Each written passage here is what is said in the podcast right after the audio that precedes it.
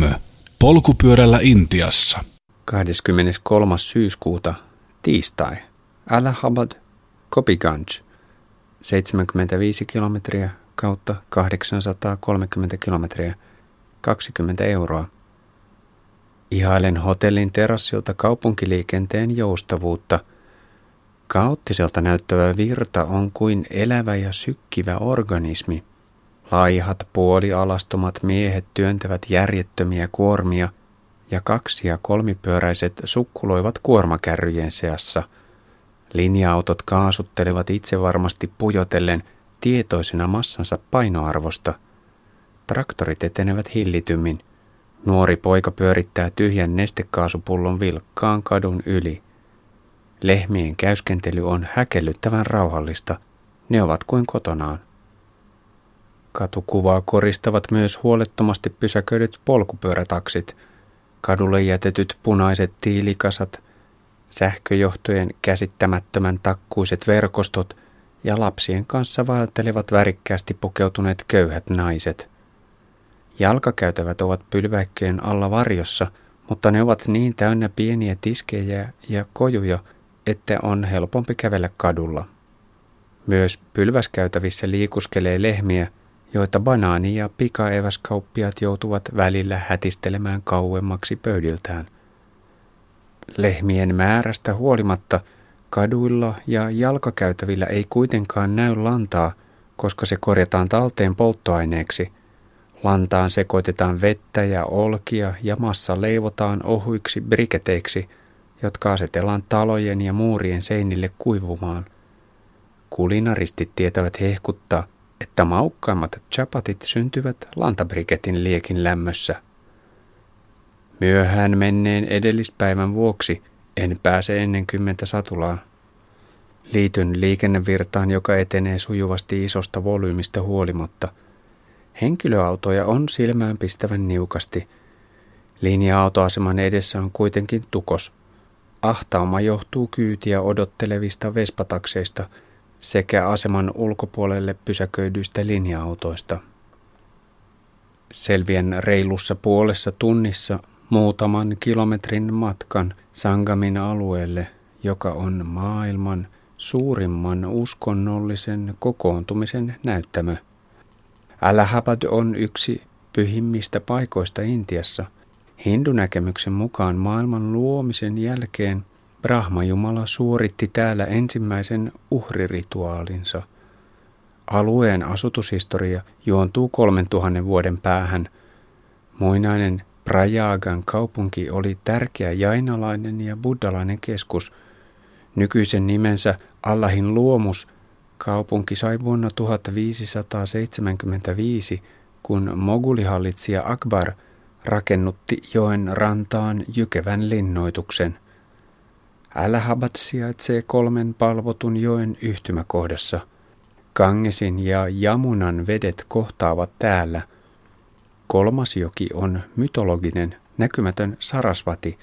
Sarasvati mainitaan vanhimmissa hinduteksteissä, jotka periytyvät kolmen neljän tuhannen vuoden takaa. Se on saattanut olla Indusjoen haara, jonka uoman kulku on muuntunut esimerkiksi seismologisissa mullistuksissa – ja joka on sittemmin kuivunut kokonaan. Se kuvataan usein myös maanalaisena jokena. Niin tai näin, Sarasvati on hinduuskomusten mukaan läsnä hengellisenä virtana ja siten se on osa todellisuutta. Kolmen pyhän joen yhtymäkohdassa vietetään joka 12 vuosi erityisen massiivista Kumph Meela-juhlaa. Kumph Meelan mytologia liittyy jumalten ja demonien taisteluun kuolemattomuuden nektarista, jota Vishnu-jumalan Garuda-lintu kuljetti turvaan. Nektaripisaroita putosi neljään paikkaan, joissa kussakin vietetään Kumph Meela-juhlia. Suurimmat Meelat ovat Allahabadissa. Vuoden 2007 juhlissa arviolta 70 miljoonaa pyhiinvaeltajaa pakkautui reilun kuukauden aikana jokien yhtymäkohtaan – Rajuimman päivän saldo oli viisi miljoonaa kävijää. Kumph Meela-juhliin vaeltaa valtaosa Intian noin viidestä miljoonasta askeetikkomunkista sadusta. Lähes alastomien rastatukkaisten miesten joukkokokoontumiset ovat hätkähdyttävä näky. Krematoriotuhkaan, lehmänlantaan ja rituaaliväreihin verhoutuneet sadhut sopisivat statisteiksi mihin tahansa maailmanlopun elokuvan, jossa tuhon profeetat saarnaavat parannuksen välttämättömyydestä. Sadhujen pääasialliseen toimenkuvaan ei kuitenkaan kuulu saarnaaminen – he pyrkivät äärimmäisen köyhyyden ja ankarien harjoitteiden kautta luopumaan kaikesta, mikä kiinnittää ihmissielun maalliseen materiaan. Koulukuntia on useampia ja pelastuksen teitä lukematon määrä. Jotkut viettävät suurimman osan ajastaan ashrameissa, luostareissa, toiset luolissa kaukana kaikesta. Monet ovat jatkuvalla pyhinvaelluksella tien päällä – Jotkut keskittyvät täydelliseen vuosien hiljaisuuteen, toiset esimerkiksi samassa asennossa pysyttelyyn päiväkausien ajan, jotkut meditoivat hampun avulla. Nälkä, kerjääminen, yksinäisyys ja itsensä fyysinen rääkkääminen kuuluvat useimpien sadhujen arkeen. Sadhuja arvostetaan. Hinduille he ovat käveleviä esimerkkejä siitä – mistä elämässä on pohjimmiltaan kyse. Valaistumisen kautta sielu pyrkii vapautumaan loputtomasta syntymän ja kuoleman kehästä. Samalla tavalla kuin Vatikaanin mukaan Paavi edustaa Kristusta maan päällä, sadhut edustavat hindujumalien inkarnaatioita arjen keskellä. He selvittelevät riitoja ja jakavat siunauksia. Sadhun kirous on pelottava asia – Viime vuosina fundamentalistipoliitikot ovat onnistuneet käyttämään hyväksi sadhuja ikävän tehokkaasti. Esimerkiksi Babri Masjidin moskeijan tuhoamiseen osallistui kymmeniä tuhansia askeetikkomunkkeja. Poljen laajalle aukiolle, jota reunustavat puurivit, kymmenien vesipuhvelien laumat laiduntavat lähes autiolla kentällä keskipäivän kuumuuden raukeudessa. Yritän kuvitella alueelle puolen miljoonan ihmisen telttakylää. Paastoavatko pyhiinvaeltajat vai onko täällä valtavia dalbat-patoja höyryämässä? Peseytyminen tapahtuu Törmävallin toisella puolella joessa. Mutta missä kaikki käyvät tarpeillaan? Kuinka tavalliset pyhiinvaeltajat, jotka eivät ole saddujen tavoin tottuneet äärimmäisiin fyysisiin tiloihin, selviävät täällä käsittämättömässä tungoksessa – Onko paikalla satoja ensiapuryhmiä? Aukion reunalle saapuu muutama linja-autolastillinen pyhinvaltaja. Sulaudun toivioretkiläisten kirjavaan virtaan. Runsashiuksiset sadhut, päänsä paljaaksi ajaneet, Hare Krishnat ja lippalakkipäiset urbaanit ryhmämatkailijat taivaltavat kohti pyhien virtojen yhtymäpaikkaa. Tulvavallin törmältä vie jyrkkä mäki temppelien, kadun vierusalttareiden ja kerjäläisten lomitse joen rantaan. Keskellä jokien risteymää on valtaisa hiekkasärkkä, jonne myös nousee juhlien aikana telttakyliä. Matala muutaman metrin levyinen uoma erottaa särkän rannasta. Kapeimpaan kohtaan on pyhinvaeltajia varten kasattu hiekkasäkeistä harvat pitkospuut, joita pitkin ihmiset loikkivat särkälle – Uskaltaisinko raahata karavaanini hiekkasäkeille? Matkaa ei olisi kuin viisi metriä. Jos purkaisin kuorman, riisuisin kengät ja nostaisin pyörän olkapäälle, operaatio onnistuisi. Vai löytyykö vielä parempi ylityskohta? Jatkan rannan suuntaisella polulla, joka on pengeretty tiilillä vakaaksi, jotta sateet eivät pehmenä kulkureittiä savivelliksi. Seuraavilla ylityskohdilla ei ole hiekkasäkkejä ollenkaan, ja parhaassakin tapauksessa pitäisi kahlata 30 senttiä syvässä vedessä, ja uoma levenee koko ajan. Polulla tulee vastaan tuhkan harmaita sadhuja, joiden hiukset on nostettu lehmän lannalla komeaksi keoksi. Vähän matkan päässä on matala kukkula, jonka päällä on kojuja. Pyhiinvaeltajille on kaupan kukkanauhoja, kookospähkinöitä, suitsukkeita, rukousnauhoja, jumalkuvia ja patsaita, sanskriitin lauseen koristeltuja kankaita, pyhiä kirjoja ja gurujen tekstejä sekä isoja muovikanistereita jokiveden säilymiseksi kotitarpeisiin. Mäen päällä on myös pari temppelinorsua sekä muutama poliisi. Kojut levittäytyvät rinnettä alas kohti Gangesin rantaa, jossa on kymmeniä isoja soutuveneitä. Seuraani lyöttäytyy lobbaaja. 500 rupia, puoli tuntia, my friend. Hyvä hinta. Mutta minulla on pyörä. No problem. Otetaan pyörä mukaan. Mies tajuaa minua aikaisemmin, että olen päättänyt lähteä souturetkelle. Pari myöhästynyttä ja yrittää tulla vielä apajalle, mutta ensiksi ehtinyt viittoilee heidät sivummalle. Soutajat nostavat pyörän kuormineen kyljelleen veneen perälaudoituksen päälle. Viitisen metriä pitkän puuveneen keskellä on resuinen muovikangaskatos, joka on ommeltu kasaan lannoitesäkeistä – Pahteelta suojaava katos on viritetty bamburiukujen ja kaarelle taivutettujen ohuiden betonirautojen päälle. Soutajia on kaksi. Lobbaaja hoitaa puhumisen. Matkaa kaikkein pyhimpään kohtaan särken edustalle on parisataa metriä. Veneemme lipuu kymmenien muiden joukkoon. Keskivertohindut ovat enemmistönä. Pari veneellistä on täynnä harikrishnoja. Toivioretkeläisten aluksia koristavat oranssit ja punavihreät auringon haalistamat liput – Pyhinvaeltajien ryhmät kylpevät joessa.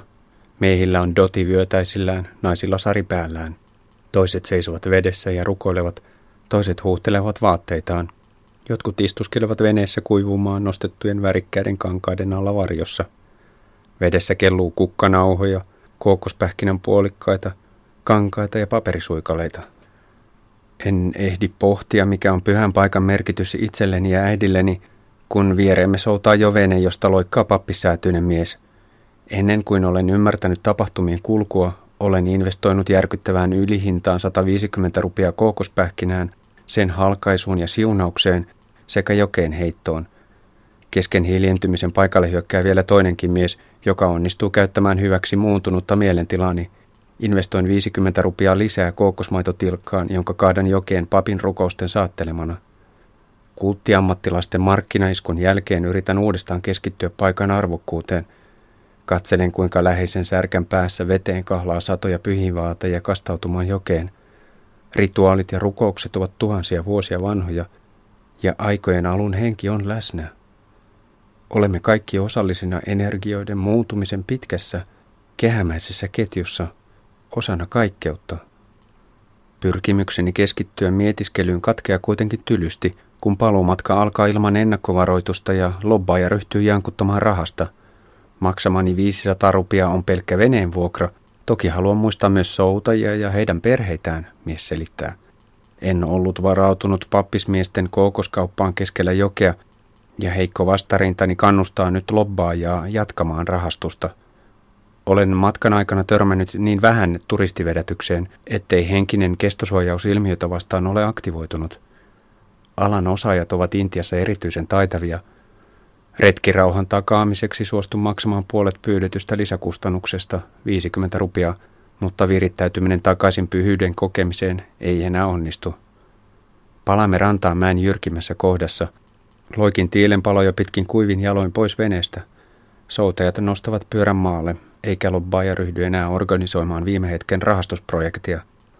On tukahduttavan kuuma – ja joudun rajusti rehkien työntämään karavaanini ylös reippaasti nousevaa rinnettä. Muutama kerjäläinen kyyhöttää pahteessa ja yrittää saada minua pysähtymään kesken ponnistelujen. Joillakin on sateenvarjo sentään suojanaan. Polkaisen rituaalitarvikepuotien ohi ruokakojuille. Täydennän kolavarastoni, popsin manteleita ja taateleita ja vedän henkeä. Sitten lähden kapuamaan tulvavallitörmää, jonka rinteessä on kymmeniä kerjäläisiä kulhoineen – Suunnistan tyhjän juhlaukian poikki National Highway 2. Puoli kilometriä pitkä Gangesin ylittävä silta kulkee ison hiekkasärken toisen pään ylitse. Liikutun vielä kerran, kun katselen jokea ja mietin lähestyvää Varanasiaa. Äitini matkan päähän on enää kaksi ajopäivää. En jaksa polkea tuntiakaan, kun iltapäiväväsymys ehdyttää jo voimani. Noin 80 prosentin ilmankosteus ja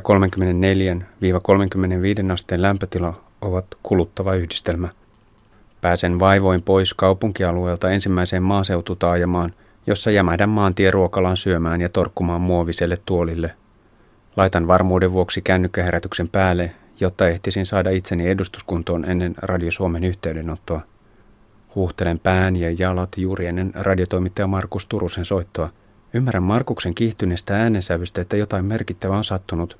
Hän kertoo ammuskelusta. Opiskelija on Kauhajoella juuri riehunut aseen kanssa ammattioppilaitoksessa. Tiedot tapahtuneesta ovat vielä puutteellisia, mutta kuolleita arvellaan olevan useampia. Intiasta katsottuna häirintyneen kouluammuskelijan logiikka tuntuu fiktiiviseltä elokuvakäsikirjoitukselta, eikä edes erityisen hyvältä sellaiselta. Täällä köyhyyden provosoima arjen rakenteellinen väkivalta sekä terroritekojen etäinen mahdollisuus ovat osa todellisuutta, johon pitää sopeutua, mutta väkivallalla on kuitenkin jokin päämäärä. Satunnaisen häirikkömurhaajan uhka on pelottavampi. Palaan Satulaan. Muutaman kilometrin jälkeen ohitan temppelialueen, jonka keskellä on kummallinen kivimöykky – Käännyn takaisin, sillä uteliaisuus voittaa. Viimeistellyn puutarhan ja muutaman matalan rakennuksen keskellä on parikymmentä metriä korkea tekovuori, jonka päällä istuu massiivinen, mietiskelevä pyhä mies. Tekovuoren sisällä on iso luolatemppeli. Viittoilen kysyn vartijoilta, voinko tutustua vuoritemppeliin, ja he keikuttavat päätään. Opasteissa on englanniksikin ohje kenkien riisumisesta, mikä on intialaisessa pyhättökulttuurissa itsestäänselvyys – Kuuma kivetty polku polttelee jalkapohjissa, kun hipsin kohti muurattua kalliota. Buddhaa muistuttava iso patsas esittää jainalaisten ensimmäistä suurta ajattelijaa Rishabdevia. Jainalaisuuden juuret juontuvat kauas ihmiskunnan historiaan, mahdollisesti jopa induskulttuuria edeltävän aikaan 5000 vuoden päähän. Jainalaisuus on kehittynyt tuhansia vuosia yhdessä hindulaisuuden kanssa ja sen vaikutukset ovat syvällä intialaisessa ajattelussa – Väljästi ottaen jainalaisuuden voisi jopa tulkita osaksi hindulaisuutta, joka on sulattanut yhteen runsaasti kaikenlaisia, myös keskenään ristiriitaisia elementtejä. Jainalaisia arvioidaan olevan muutama miljoona. Jainalaisen näkemyksen mukaan maailmankaikkeutta ei ole koskaan luotu, sillä ei ole alkua eikä loppua. Sielun vapautumisen tie kulkee ankaran askeesin kautta ja väkivallattomuuden periaate ahimsa on ehdoton – Suurin mahdollinen synti on toisen ihmisen surmaaminen. Kaikella elollisella on sielu ja sen vuoksi munkit lakaisevat tietä kulkiessaan, etteivät he vahingossa tappaisi edes hyönteisiä. Kasvissyönnin periaatteen jainalaiset ovat vieneet niin pitkälle, että myös juuresten kuten perunoiden ja porkkanoiden syöminen on vältettävää, koska niiden nostamisessa voi kuolla eliöitä. Jainalaisuuden vaikutuksesta hindut ovat luopuneet rituaaliuhreista – myös buddhalaisuus on ammentanut filosofiansa jainalaisuudesta. Myöhempien aikojen suuri väkivallattomuuden saarnamies Mahatma Gandhi kasvoi ahimsan periaatteisiin jainalaisen äitinsä opastamana. Ironista, että jainalaisten kaikkein pyhin symboli, svastika, päätyi juuri saksalaisen kansallissosialismin kuvakieleen, minkä vuoksi väkivallattomuuden ikiaikaista tunnusmerkkiä paheksutaan Euroopassa – Kivistä muuratun tekovuoren rinteillä kiemurtelee mutkainen polku, joka kulkee kymmenien pienen pienten temppelin muotoisten alttarien lomitse. Miniatyyripyhätöt ovat lähes identtisiä. Niiden suippokupolin katolla liehuu pikkuruinen oranssi viiri ja holvimaisen syvennyksen keskellä istuu mietiskelemässä pyhä mies. Syvennyksen edessä on lasiovi ja oven yläpuolella kunkin pyhimyksen nimi. Huipulla kuutisen metriä korkea kivi Rishabdev on syvällä meditaation maailmoissa – Rishabdevin hahmon arvellaan vaikuttaneen myös Shiva-jumalan mytologian muotoutumiseen. Tekovuoren laelta on hyvät näköalat vehreään riisipeltomaisemaan, jonka keskellä nousee tiilimiilun piippu. Peltojen takaa kostean udun läpi siintää metsää. Huomaan myös, että minulla on seuraaja. Muutaman metrin päässä lyhyt mies tarkkailee puuhiani. Hän varmistaa, että osaan käyttäytyä kunnioittavasti temppelivuorella. Elekielellä tarkistan mieheltä, että valokuvaaminen on ylipäänsä soheliasta. Laskeudun polkua alas ja astun varovasti hämärään luolaan. Keskellä on aidattu alttari, jossa metallin hohtoinen pyhimys istuu katoksen alla lootusasennossa. Pyhän miehen kaulassa on oranssi kukkalaite ja hänen ympärillään suitsukkeiden savut tuoksuvat aisteja herkistävästi. Lattian vaaleat kivilaatat on koristeltu ornamentein. Ketään ei näy. Paikka huokuu syvää, tasapainoista rauhaa. Jatkan polkemista – Pensaat ja puurivit reunustavat kapea maantietä, joka on hädin tuskin kaksikaistainen. Liikenne ei ole erityisen vilkasta, mutta joudun silti tekemään hätäväistön jyrkältä asfaltin reunalta hiekkapientareelle, kun vastaan tuleva kuorma-auto lähtee aggressiivisesti ohittamaan traktoria. Kiihdyttävän kuorma-auton moottorista lähtee onneksi sen verran tukevaa ärjyntää, että se valpastaa reagoimaan vaistonvaraisesti. Jatkuva tööttäily on sen sijaan niin tavanomaista, että se ei välttämättä enää herätä samanlaista syvältä lähtevää, nopeaa tiedostamatonta refleksiä. Meno ei ole erityisen irtonaista. Ilman kosteus pysyy raskaana, eikä lämpötilakaan tunnu laskevan. Hämärä vaihtuu pimeäksi ja kaskaiden sirinä voimistuu. Maantie tulee aukealle ja tie levenee jälleen monikaistaiseksi, keskeltä jaetuksi valtatieksi. Mutta saumakohdessa on työmaa, Väistän hiekkaisessa ja kapeassa mutkassa isoa kuoppaa, en huomaa ajoissa pölypilven takaa esiin sukeltavaa moottoripyörää, joka lähtee ohittamaan kuopissa matelevaa kuorma-autoa. Töötti kirkuu räikeästi. Takana istuva mies huutaa ja läpsäyttää käsivarrelleni, kun kohtaamme ahtaassa raossa. Hän moittii varomattomuudesta, koska en aktiivisesti huomioinut vastaan tulevaa ohittajaa. Seuraavassa taajamassa ryhdyn kyselemään majapaikkaa – Puolentoista kilometrin päässä kylän jälkeen on guesthouse ravintola toisella puolella tietä. Siistin ja avaran sorapihan portilta kyselen huonetta, mutta huoneita ei ole ja yöterassin punossängyllä maksaisi 200 rupiaa. Kun lähden työntämään pyörää portista sisään tutustuakseni paremmin tilanteeseen, omistaja ärsyyntyy ja rupeaa räyhäämään, ettei polkupyörää saa tuoda pihalle – Ehkä miehen mielestä pyörän renkaiden mukana kulkeutuisi maantien saastaa hänen puhtaaseen kotipiiriinsä. Hämmentyneenä poistun suosiolla. Väsyneenä talutan pyörän keskikorokkeen yli. Liikenteen jakajassa on tukeva piikkisiä pensaita ja pimeässä tungen liian lähelle. Auts, käsivarteen tulee kirvelevä parisenttinen pintahaava. Taas lampun valossa kaivan esiin ensiapupussukasta desinfiointipyyhkeitä – Maantiepölyn takia haava kannattaa suojata heti laastarilla. Tunnelmaa nostattaa kuitenkin lähistöltä kuuluva Haare Krishna mantrojen rytminen laulanta. Keskiluokkainen perhe on kokoontunut kotinsa terassille Krishna-patsaan eteen iltarukoukseen. Pusken eteenpäin pimeällä ja hiljenneellä maantiellä.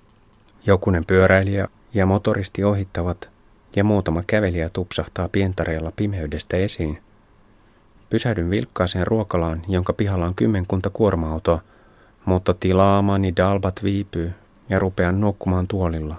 Ruokaa ei kuulu. Olenko taas kertonut toiveeni tarjoilijan sijasta jollekin uteliaalle satunnaishepulle? Juon kuitenkin kolan ennen kuin palaan tielle. Jo puolen kilometrin päästä löytyy pikkutaajama, jossa on iso guesthouse. Talutan pyörän takapihan ravintolaterassin kautta sisälle hotelliin – en ehdi edes kiinnittää ajokkiani vaijerilukolla portaiden metallikaiteeseen, kun vieressä hötkyilee jo supertehokas työläinen. Vanttera mies juoksee tavaroineni portaat ylös pieneen huoneeseen.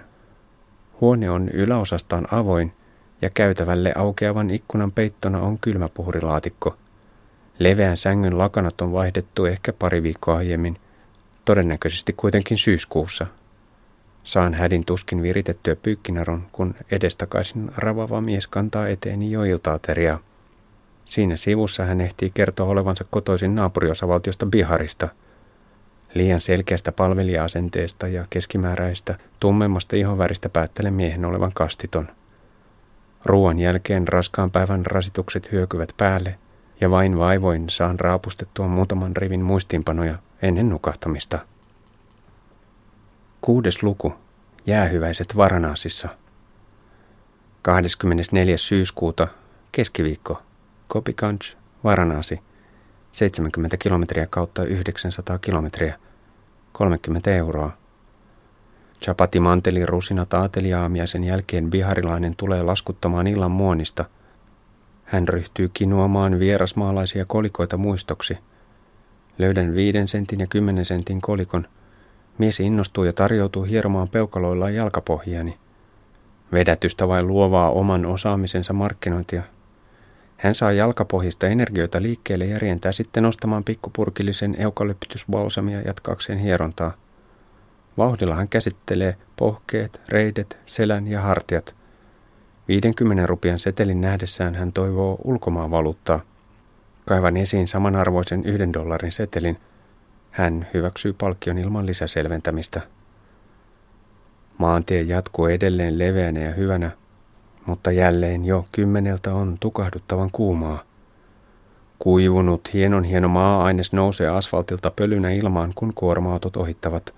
Satunnaiset taivaanrannan pilvet eivät tänään lupaa minkäänlaista toivoa vilvoittavista sateista.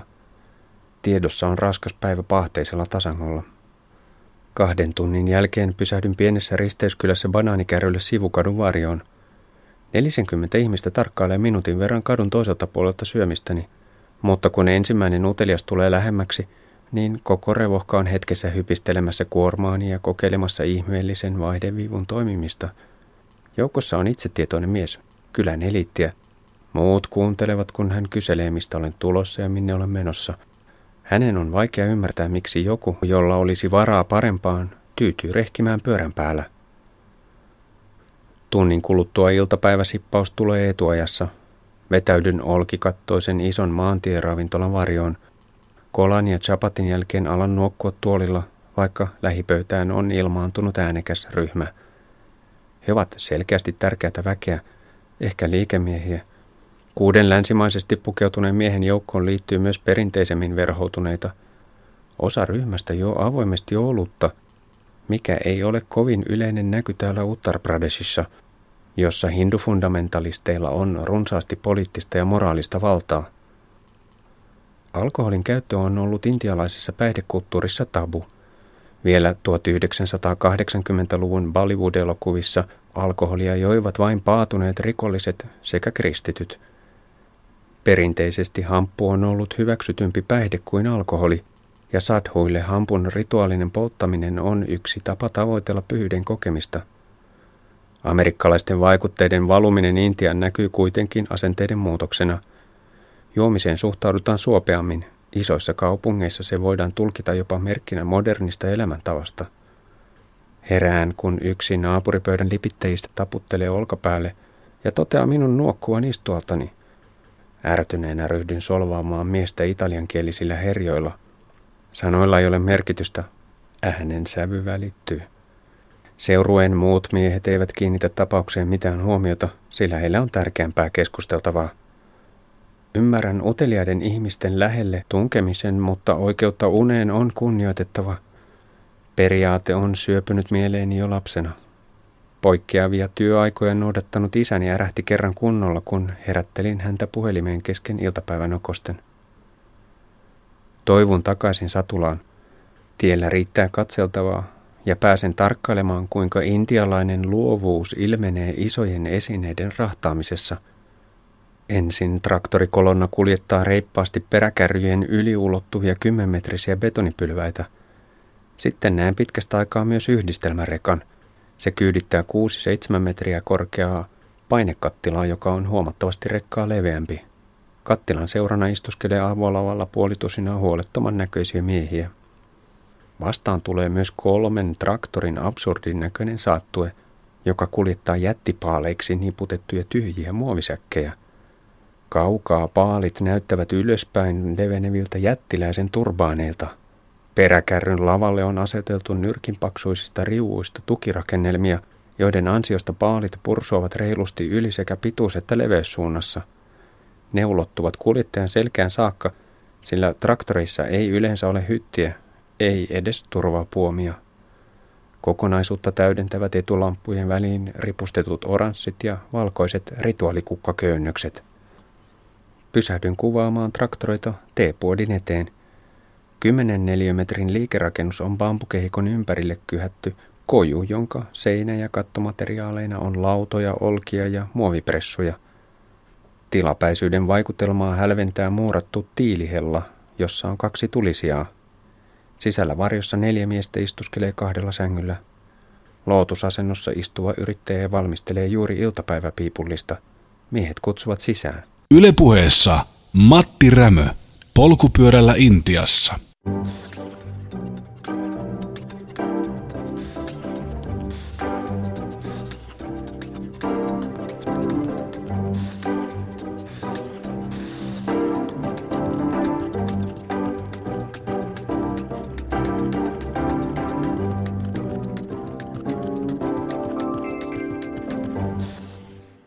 Yle Puhe.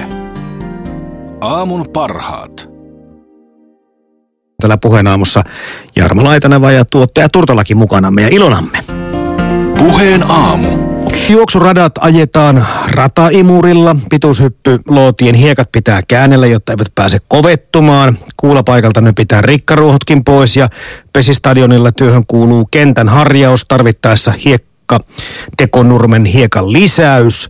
Yleensä kaikki kentän huoltotyöt kuuluu kenttämestarille, näin kiteyttää työtään Kimmo Karjalainen Kouvolasta. Työkaverit ovat muutenkin aika mukavaa ja reipasta porukkaa. Suurin osa on joskus urheilut ja tietääkin vähän lajeista. Ja ajatukset menevät tällä työyhteisöllä hyvin yksin, näin kehuu Karjalainen työkavereitaan.